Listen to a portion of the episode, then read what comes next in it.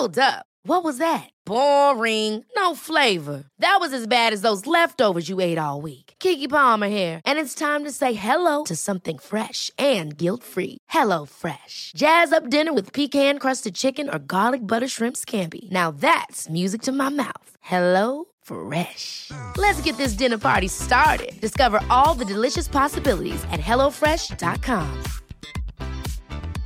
A lot can happen in three years, like a chatbot may be your new best friend. But what won't change? Needing health insurance. United Healthcare Tri Term Medical Plans, underwritten by Golden Rule Insurance Company, offer flexible, budget friendly coverage that lasts nearly three years in some states. Learn more at uh1.com. Quality sleep is essential. That's why the Sleep Number Smart Bed is designed for your ever evolving sleep needs. Need a bed that's firmer or softer on either side? Helps you sleep at a comfortable temperature? Sleep Number Smart Beds let you individualize your comfort so you sleep better together. JD Power ranks Sleep Number number 1 in customer satisfaction with mattresses purchased in-store. And now, save 50% on the Sleep Number limited edition Smart Bed for a limited time. For JD Power 2023 award information, visit jdpower.com/awards. Only at a Sleep Number store or sleepnumber.com.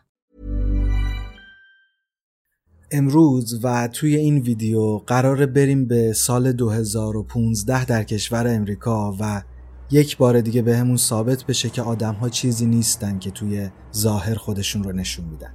واقعیت زندگی آدم ها شاید با چیزی که ما می‌بینیم زمین تا آسمون فرق بکنه.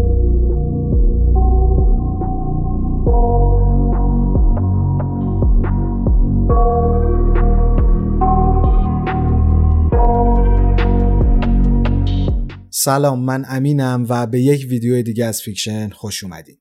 امروز می‌خوایم بریم به کشور امریکا و با خانواده آشنا بشیم به اسم تن. چارلی تن و برادرش جف هر دوشون توی کانادا به دنیا آمده بودن و اسم پدر و مادرشون جیم و جین بود. پس یه بار دیگه بگم جیم پدر خانواده جین مادر خانواده چارلی و جف. جیم و جین هر دوتاشون توی چین به دنیا آمده بودن. اونجا بزرگ شده بودن و بعد مهاجرت کرده بودن به کانادا تا بتونن یه زندگی خوبی رو برای بچه هاشون بسازن. وقتی که چارلی هفت ساله شده بود خانوادش کانادا رو رها می‌کنن و میان به پیتسفورد نیویورک توی امریکا اونجا زندگی می‌کنن. از نظر مردم و آدمهایی که خارج از خانواده بودن زندگی خانواده تن خیلی زندگی خوبی بود و اونها به نظر خوشحال و خوشبخت و موفق می اومدن. جیم پدر خانواده سالهای زیادی رو توی کمپانی های بسیار بزرگی مثل Kodak کار کرده بود و الان مدیرعامل یک شرکت به اسم Dynamic Imaging بود. همونطوری که مشخصه کسی که مدیرعامل یک شرکتی شده قاعدتا توی کارش هم خیلی موفقه و از نظر مالی هیچ مشکلی نداره. جیم هم از نظر مالی هیچ چیزی برای خونواده و پسرهاش کم نذاشته. مادر خونواده یعنی جین بسیار مادر مهربونی بود و به معنی واقعی کلمه جونش رو برای بچه هاش می‌داد. چارلی هم توی یه همچین خونوادهی بزرگ شده بود و آدم خیلی دوست داشتنی بود. یک عالم دوست و رفیق دور بر خودش داشت و توی مدرسه هم همه دوستش داشتن. الحق و انصاف هم باید بگم که توی مدرسه دانش آموز نمونه ای بود. همونطور که گفتم چارلی خیلی دوست داشتنی بود و همه دوستاش در موردش می‌گفتن که توی زندگیشون آدمی به خوبی چارلی ندیدن. خوب بودن چارلی به قدری زیاد بود که حتی یه بار یکی از دوستاش میاد یک مستند خونگی از چارلی و زندگیش می‌سازه و اسمش رو می‌ذاره مهربونی های کوچیک. توی این مستند نشون می‌داد که چارلی چطور هر جایی که میره با اخلاق خوبش همه رو مجذوب خودش می‌کنه و از اینجور حرفا. خلاصه که هر کسی که چارلی رو میشناخت اقرار می‌کرد که این آدم آدم دوست داشتنی و مهربونیه که توی زندگی آدم ها مثل یک ستاره میدرخشن به هر صورت چارلی مدرسه رو با نمره های خوبی قبول میشه و موفق میشه که توی دانشگاه کرنل توی رشته اقتصاد قبول بشه. این همون رشته ای بوده که چارلی از بچگی دوست داشته توی اون رشته درس بخونه و حالا دیگه همه چیز داشت بر وفق مراد چارلی میگذشت. وقتی که از بیرون به خونواده تن نگاه می‌کردی همه چیز عالی بود.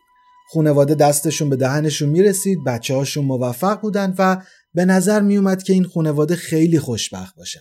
ولی خب این همه واقعیت نبود.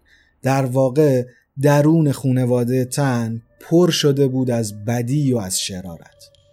چارلی از وقتی که یادش میومد توی خونه عذاب می‌کشید.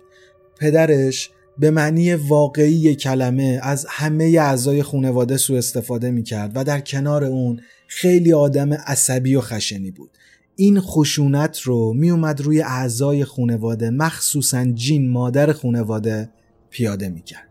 چارلی و برادرش جف این خشونت های پیوسته پدرشون رو دیده بودن ولی نمی‌تونستن از شر این آدم خلاص بشن. نه به خاطر اینکه توانش رو نداشتن بلکه به خاطر اینکه اونها یه جوری بار اومده بودن و یه جوری آموزش دیده بودن که حرف زدن از مسائل خصوصی خونواده با دیگران براشون یه تابو بود.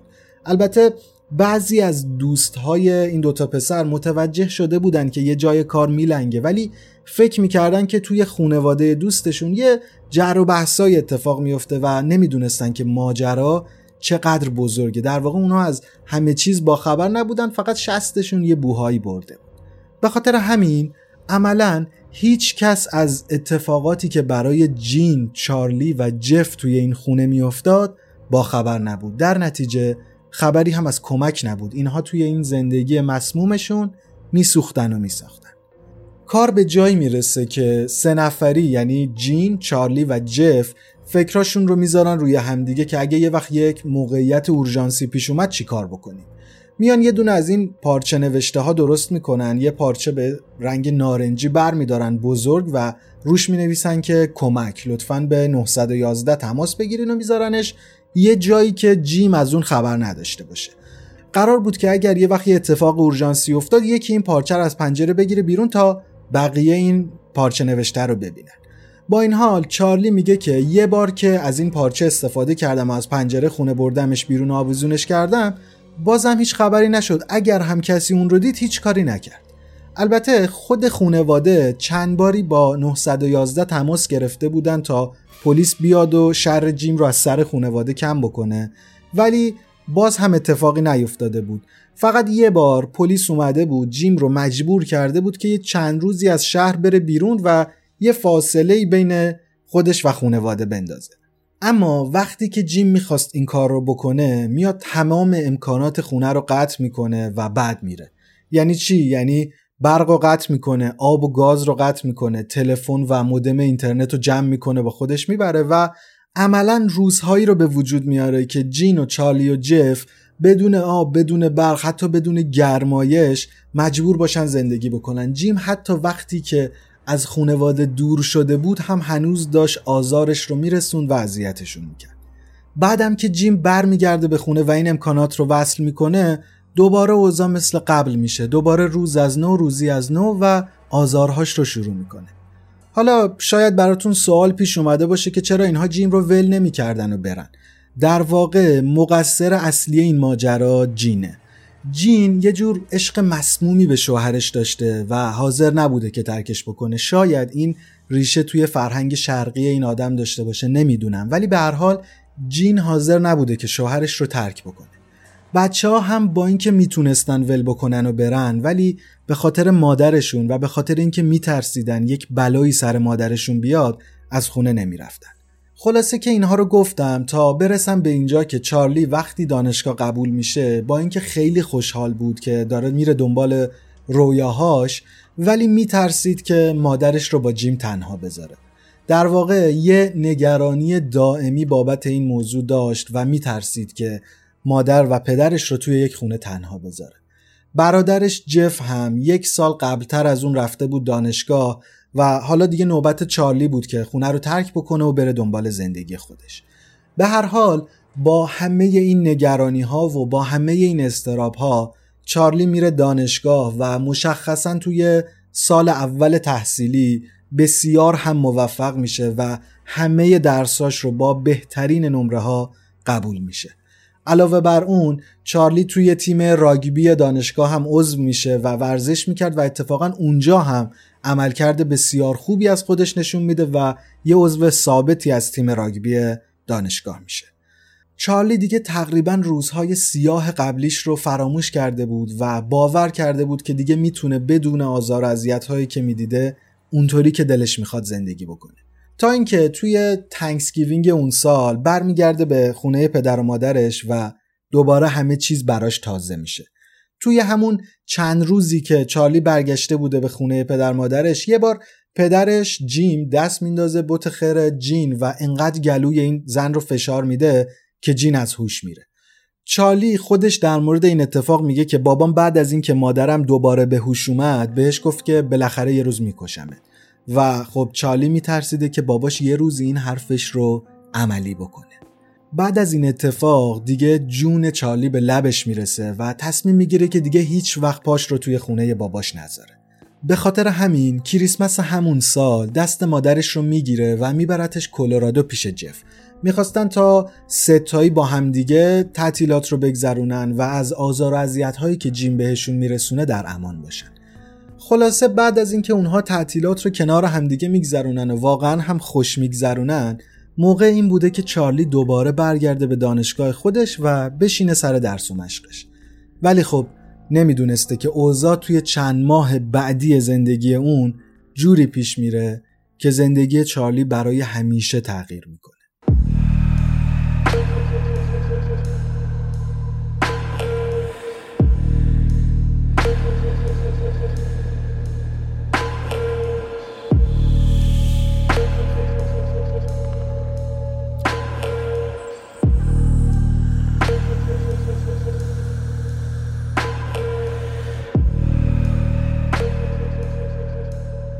به هر حال توی 5 فوریه سال 2015 چارلی میره پیش سرمربی تیم راگبی دانشگاه و میگه که فردا نمی‌تونه بیاد سر تمرین. باید بره به خونه پدرش تا به یک موضوع خونوادگی رسیدگی بکنه. سرمربی تیم هم از اون آدمهایی بوده که خیلی از بازیکناش حمایت می‌کرده و هواشون رو داشته. به چارلی میگه که خب برو برو به زندگیت برس و وقتی که رسیدی یه اسمس به من بده که خیالم راحت بشه. خلاصه که چارلی راه میفته به سمت خونه پدرش و توی این مسیر یک و نیم ساعته تا برسه به خونه توی راه برنامه ریزی می‌کنه تا دو تا از دوستاش رو هم ببینه. بین ساعت 6 و نیم تا 9 و نیم همون شب چارلی میره به دیدن یکی از دوستاش به اسم آنا و دوست پسرش و با همدیگه شام می‌خورن. آنا در مورد چارلی و شامی که اون شب با همدیگه خوردن میگه که به نظرم همه چیز نرمال بود و چارلی همون چارلی بود که من میشناختم و همون چارلی همیشگی بود. شام خوردن این سه نفر حدودای ساعت نه و نیم تموم میشه و چارلی میره که به یک قرار دیگش برسه.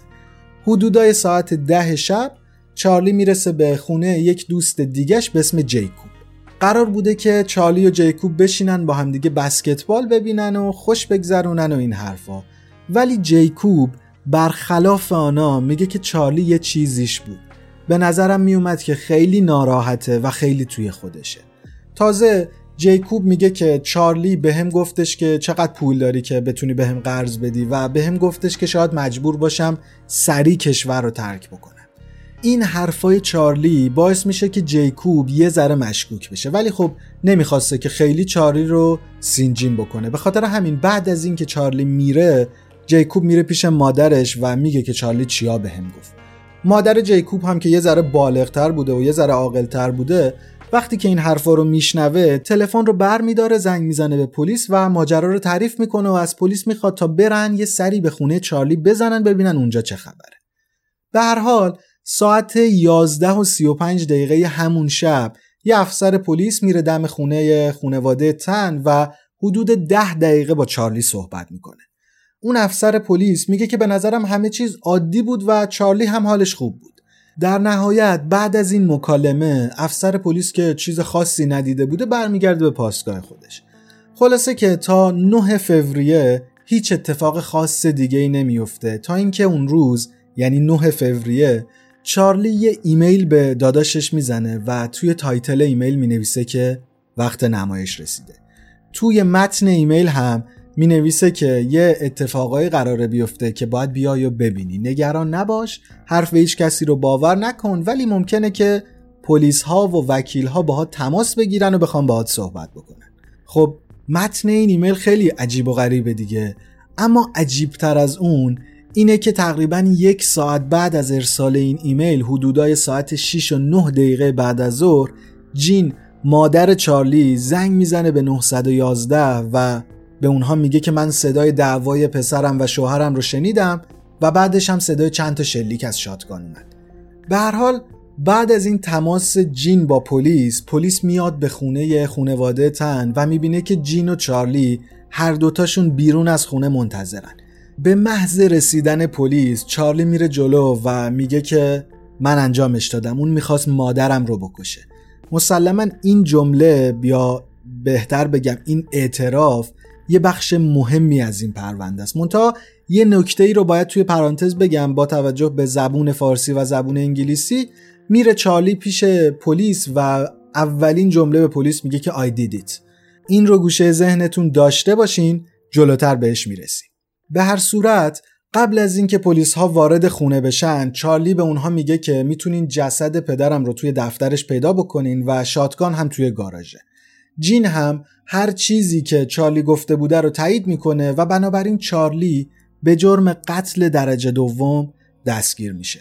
حالا که چارلی بازداشت شده بوده کاراگاه ها شروع می‌کنن صحنه جرم رو بررسی کردن و خیلی زود هم تا حدی مطمئن میشن که یه جای کار میلنگه و یه چیزی توی این صحنه جرم کمه.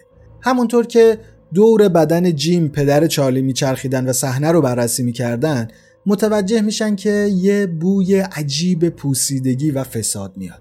پلیس متوجه میشه که این بو برای آدمی که تازه تیر خورده باشه نیست. اونها متوجه میشن که خون جیم هم خیلی زودتر از چیزی که باید خشک شده بوده و بدن جیم صاف افتاده بوده زیر میزش. مشخصا بر اساس حرفهای چارلی اون برای اینکه زندگیش رو نجات بده به پدرش شلیک کرده بوده. اما چیزی که پلیس از صحنه جرم فهمیده بود این بود که قتل قبلتر از چیزی که گزارش شده اتفاق افتاده و هیچ نشونه ای از درگیری هم توی دفتر جیم نبود. به هر حال اگر شما درگیر میشی دعوا می‌کنی جر و بحث می‌کنی باید یه نشونه های از خودت به جا بذاری. بالاخره می‌خوری به جایی ممکنه چیزی رو بشکنی یا حداقل چیزی رو از اون نظمی که داره خارج بکنی. ولی توی دفتر جیم همه چیز سر جاش بود و انگار نه انگار که دعوایی توی این اتاق اتفاق افتاده این نشونه هایی که گفتم یعنی خشک شدن خون بوی بد جسد و تمیز بودن اتاق کار جیم نشون میده که شاید حرفهای چارلی و مادرش با چیزی که در واقعیت اتفاق افتاده فرق داشته باشه. به هر حال بعد از اینکه پلیس جسد جیم رو بررسی می‌کنه می‌فهمه که سه تا تیر به سینهش، به بازوش و به صورت جیم خورده و صحنه به جای اینکه شبیه به یک قتل برای دفاع باشه بیشتر شبیه به یک قتل برنامه شده است. خون جیم خشک شده بود و نشونه هایی هم از جمود نعشی توی جنازه جیم وجود داشت یعنی زمان مرگ خیلی قبلتر از چیزی بوده که خانواده قربانی گفتن این جمود نعشی حداقل دو سه روز طول می‌کشه تا بعد از مرگ اتفاق بیفته و این موضوع صحبت های چارلی و مادرش رو زیر سوال می برده. برای بررسی بیشتر مدارک لپتاپ جیم رو که روی میزش باز بوده رو هم بررسی می‌کنن می‌بینن اون هر کاری که داشته قبل از مرگش با لپتاپ انجام می‌داده هنوز روی سیستمش بازه پلیس می‌بینه که آخرین ایمیلی که روی لپتاپ جیم بازه و جواب داده شده مربوط به چهار روز قبل یعنی پنجشنبه پنج فوریه است و این همون روزیه که چارلی از Jewelry isn't a gift you give just once. It's a way to remind your loved one of a beautiful moment every time they see it. Blue Nile can help you find the gift that says how you feel and says it beautifully with expert guidance and a wide assortment of jewelry of the highest quality at the best price. Go to BlueNile.com and experience the convenience of shopping Blue Nile, the original online jeweler since 1999. That's BlueNile.com to find the perfect jewelry gift for any occasion. BlueNile.com. Ever catch yourself eating the same flavorless dinner three days in a row? Dreaming of something better? Well, HelloFresh is your guilt free dream come true, baby. It's me, Kiki Palmer. Let's wake up those taste buds with hot, juicy pecan crusted chicken or garlic butter shrimp scampi. Mm. Hello Fresh.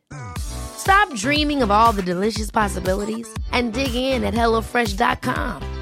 Let's get this dinner party started.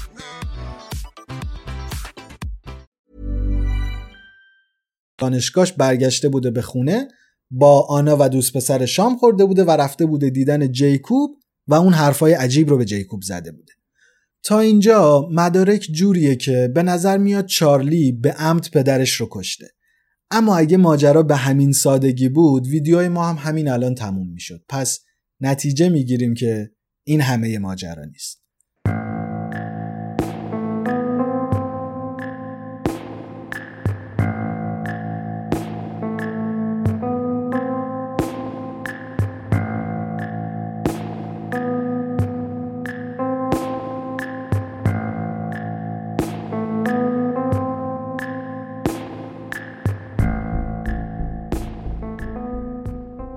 وقتی که پلیس ها میرن سراغ شاتگان و اون رو بررسی می‌کنن می‌فهمن که این اسلحه تازه از فروشگاه والمارت توی پورتلند نیویورک خریداری شده. ولی تفنگ به اسم چارلی ثبت نشده بلکه به اسم یکی از دوستای خیلی صمیمی چارلی یعنی ویتنی نیکر باکر ثبت شده. پلیس ها میرن به اون شعبه خاص از والمارت و تصاویر دوربین مداربسته رو چک می‌کنن می‌فهمن که پنجم فوریه یعنی همون روزی که چارلی برگشته بوده به خونش تصویرش توی دوربین های مداربسته وجود داره که رفته تفنگ بخره. اما چون چارلی یک شهروند کانادایی بوده و نه شهروند امریکایی بهش اجازه خرید اسلحه رو نمیدن. در واقع فرایند ثبت خرید اسلحه ممکن بوده چند روز طول بکشه. به خاطر همین چارلی میره این دوستش ویتنی نیکرباکر رو میاره تا ویتنی براش تفنگ رو بخره. با وجود این شواهد و مدارک در 13 فوریه اتهامات چارلی بهش تفهیم میشه و دو هفته بعد از اون هم به طور رسمی توی رسانه ها اعلام می‌کنن که چارلی پدرش رو کشته و چند روز بعد از قتل با پلیس تماس گرفته. اما با اینکه به صورت رسمی اعلام شده بود که چارلی پدرش رو کشته یک موج حمایت از این آدم شکل می‌گیره که خب به نظر خیلی عجیب و غریب میاد. دوست چارلی آنا همون دوستی که رفته بود با شام خورده بود یه کمپین راه میندازه که بیاید پول جمع بکنیم بتونیم برای چارلی یک وکیل خوب بگیریم و هدف کمپین رو می‌ذارم 50 هزار دلار. جالبه بدونید که توی این کمپین می‌تونن 45 هزار دلار پول جمع بکنن تا یک تیم وکالت خوب برای چارلی استخدام بکنن. مردم با پخش شدن خبر تازه می‌فهمن که توی خونه اونها چه اتفاقاتی میافتاده و می‌فهمن که اون خونواده از دست پدرشون چقدر زجر میکشیدن. مردم با خودشون فکر می‌کنن که اگر چاری اون شب هم پدرش رو نمیکشت بالاخره یه روزی برای دفاع از مادرش مجبور بود این کار رو بکنه.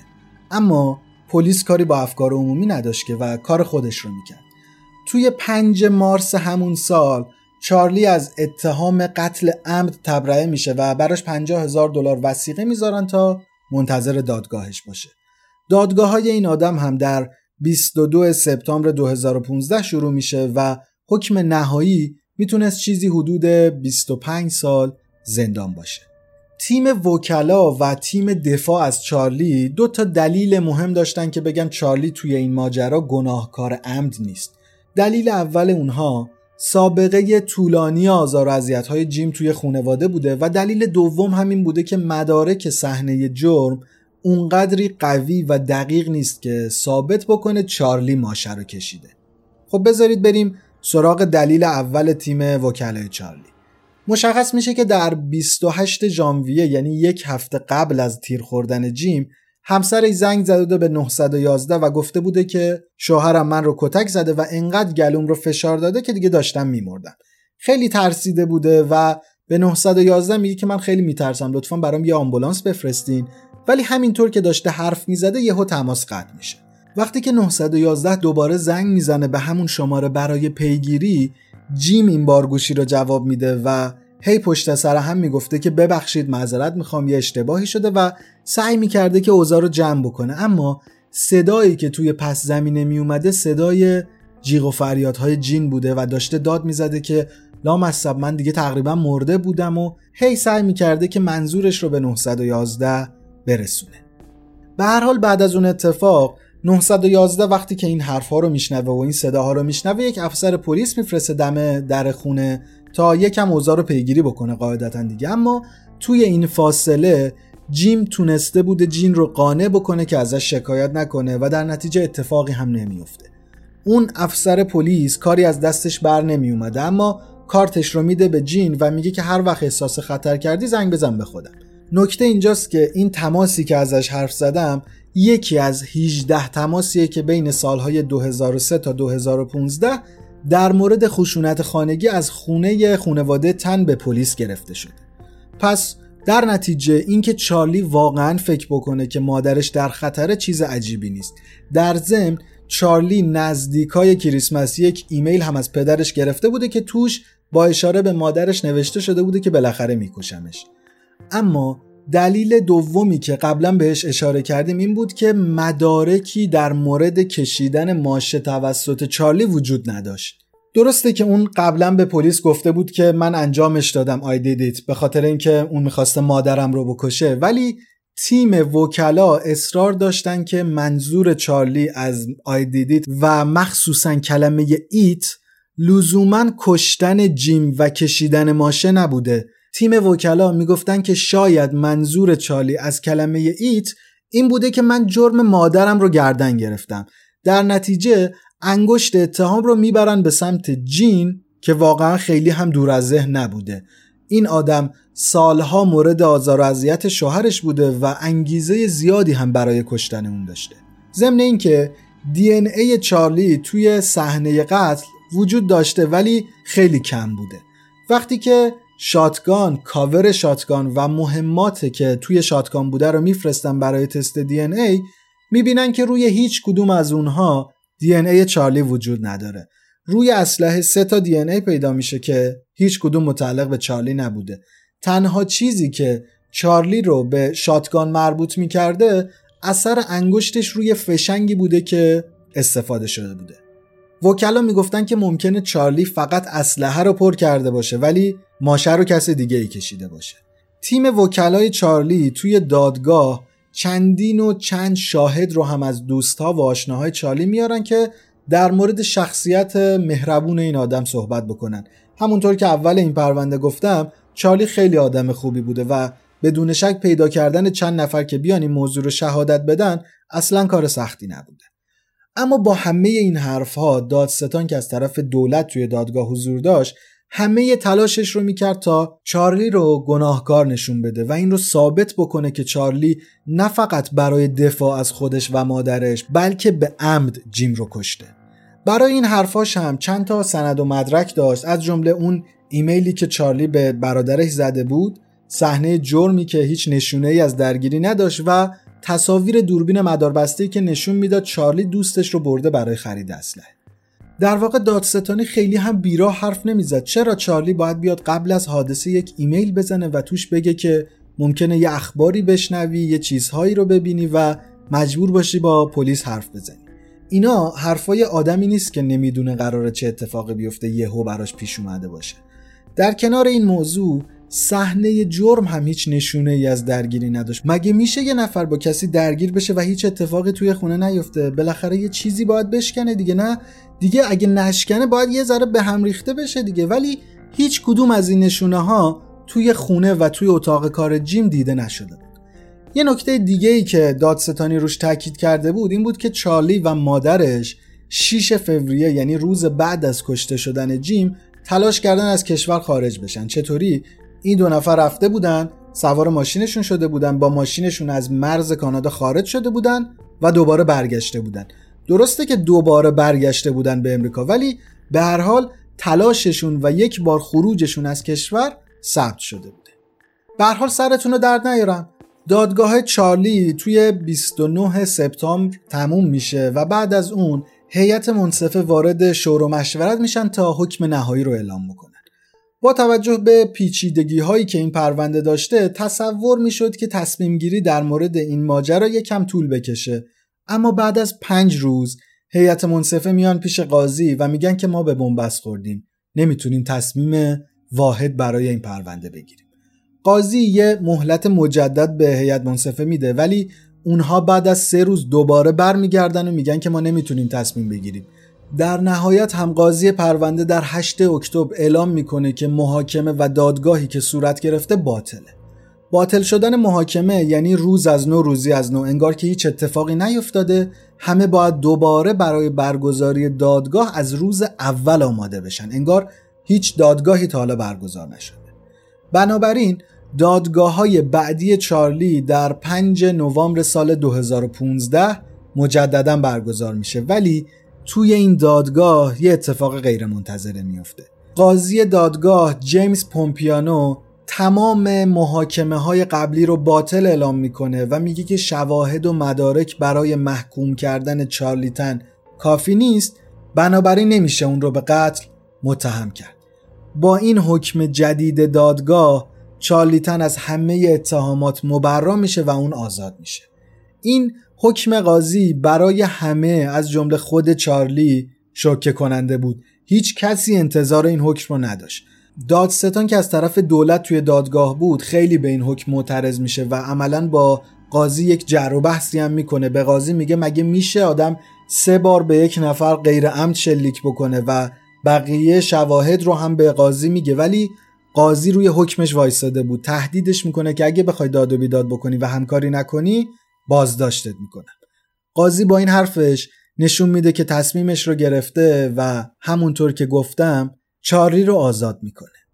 خلاصه به هر صورت که بود چارلیتن آزاد میشه و برمیگرده به زندگی خودش. اما هنوز همین پرونده تموم نشده. دو سال بعدی زندگی چارلی اون میره به کانادا و توی یک مؤسسه ای که برای کمک به کودکای بیبزاعت بوده مشغول میشه و اونجا به اونها تدریس می‌کنه. به نظر میاد که چارلی دیگه همه چیز رو پشت سر گذاشته تونسته گذشته خودش رو فراموش بکنه ولی بعد از دو سال وقتی که 22 سپتامبر 2017 وارد خاک امریکا میشه توی همون فرودگاه دستگیرش می‌کنن و بهش اتهام خرید غیرقانونی اسلحه رو می‌زنن. این اتهام برمیگرده به همون خرید اسلحه چارلی از والمارت. البته دوستش که براش تفنگ رو خریده بوده به چیزی متهم نمیشه. ولی چارلی برای دور زدن قوانین خرید و فروش اسلحه دستگیر میشه. علاوه بر این اتهام به چارلی اتهام دروغ به پلیس و دروغ به دادگاه در مورد خرید اسلحه رو هم می‌زنن. پس چارلی یک بار دیگه باید بره دادگاه و توی این دادگاه از خودش دفاع بکنه. این بار نه به اتهام قتل بلکه به اتهام خرید و استفاده غیرقانونی از سلاح دروغ در محضر دادگاه و دروغ به پلیس. به هر حال این آدم رو دوباره دادگاهی می‌کنن و اون در 22 جون سال 2018 محاکمه و محکوم میشه. بعد از این محکومیت براش 20 سال زندان می‌برن و اون رو منتقل می‌کنن به زندان ایالتی ریبراک نیویورک. چارلی هنوز هم داره دوران محکومیتش رو توی زندان میگذرونه و زندانیه. اما گره این داستان بعد از زندانی شدن چارلی باز میشه. چارلی بعد از محکومیت و زندانی شدنش انگار دیگه چیزی برای از دست دادن نداشته باشه توی نوامبر سال 2019 به طور رسمی به قتل پدرش اعتراف می‌کنه و همه چیز رو توضیح میده.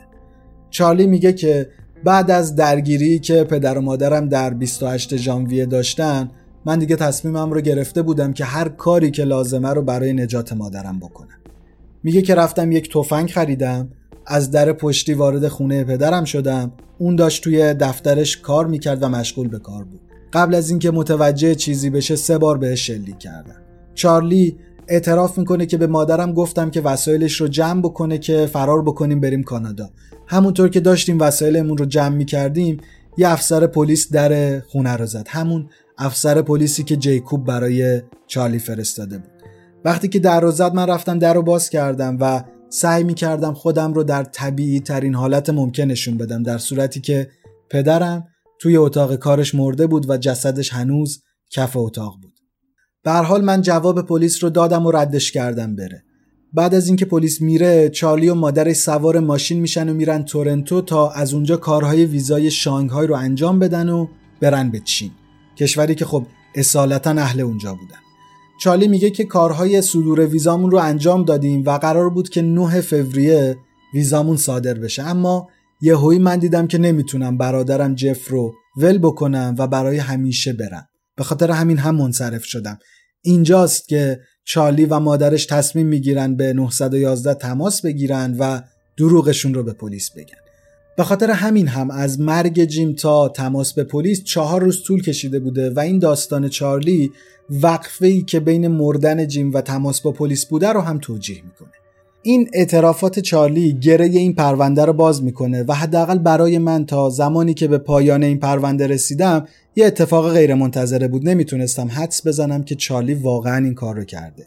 به نظر من نقشه ای که چارلی و مادرش کشیده بودن خیلی نقشه درست حسابی نبود. ولی انقدر خوب این نقشه رو پیاده کرده بودن که تونسته بودن یک بار چارلی رو از تمام اتهامات قتل مبرا بکنن.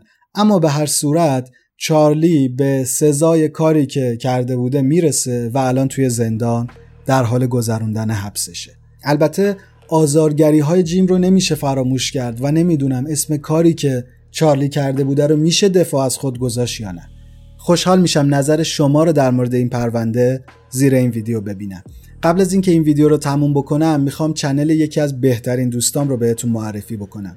ایمان پادکست رافکست رو میساخت و سالها توی زمینه ساخت پادکست تبحر داره و حالا وارد یوتیوب شده و داره توی یوتیوب هم داستانهای جذابی رو می‌سازه. رافکست توی هر اپیزودش میاد یک اتفاق تاثیرگذار از تاریخ رو بر میداره و اون رو بررسی می‌کنه. اگه شما هم به کنکاش در مورد تاریخ علاقه دارین حتما کانال رافکست رو subscribe بکنید. مطمئنم که پشیمون نمیشید. خلاصه که خیلی دمتون گرم که ما رو دنبال می‌کنین.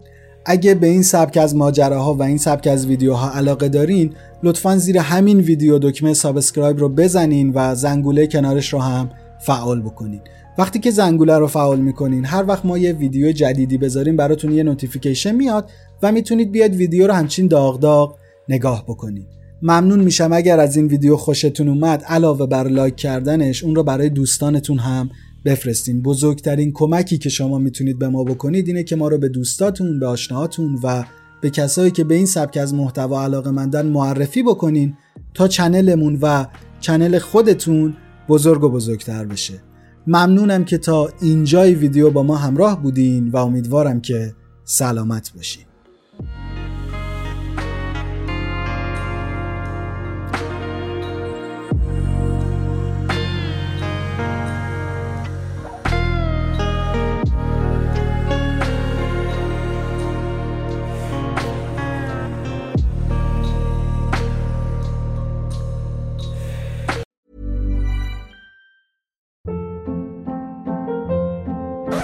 Hold up. What was that? Boring. No flavor. That was as bad as those leftovers you ate all week. Kiki Palmer here, and it's time to say hello to something fresh and guilt-free. Hello Fresh. Jazz up dinner with pecan-crusted chicken or garlic butter shrimp scampi. Now that's music to my mouth. Hello Fresh. Let's get this dinner party started. Discover all the delicious possibilities at hellofresh.com.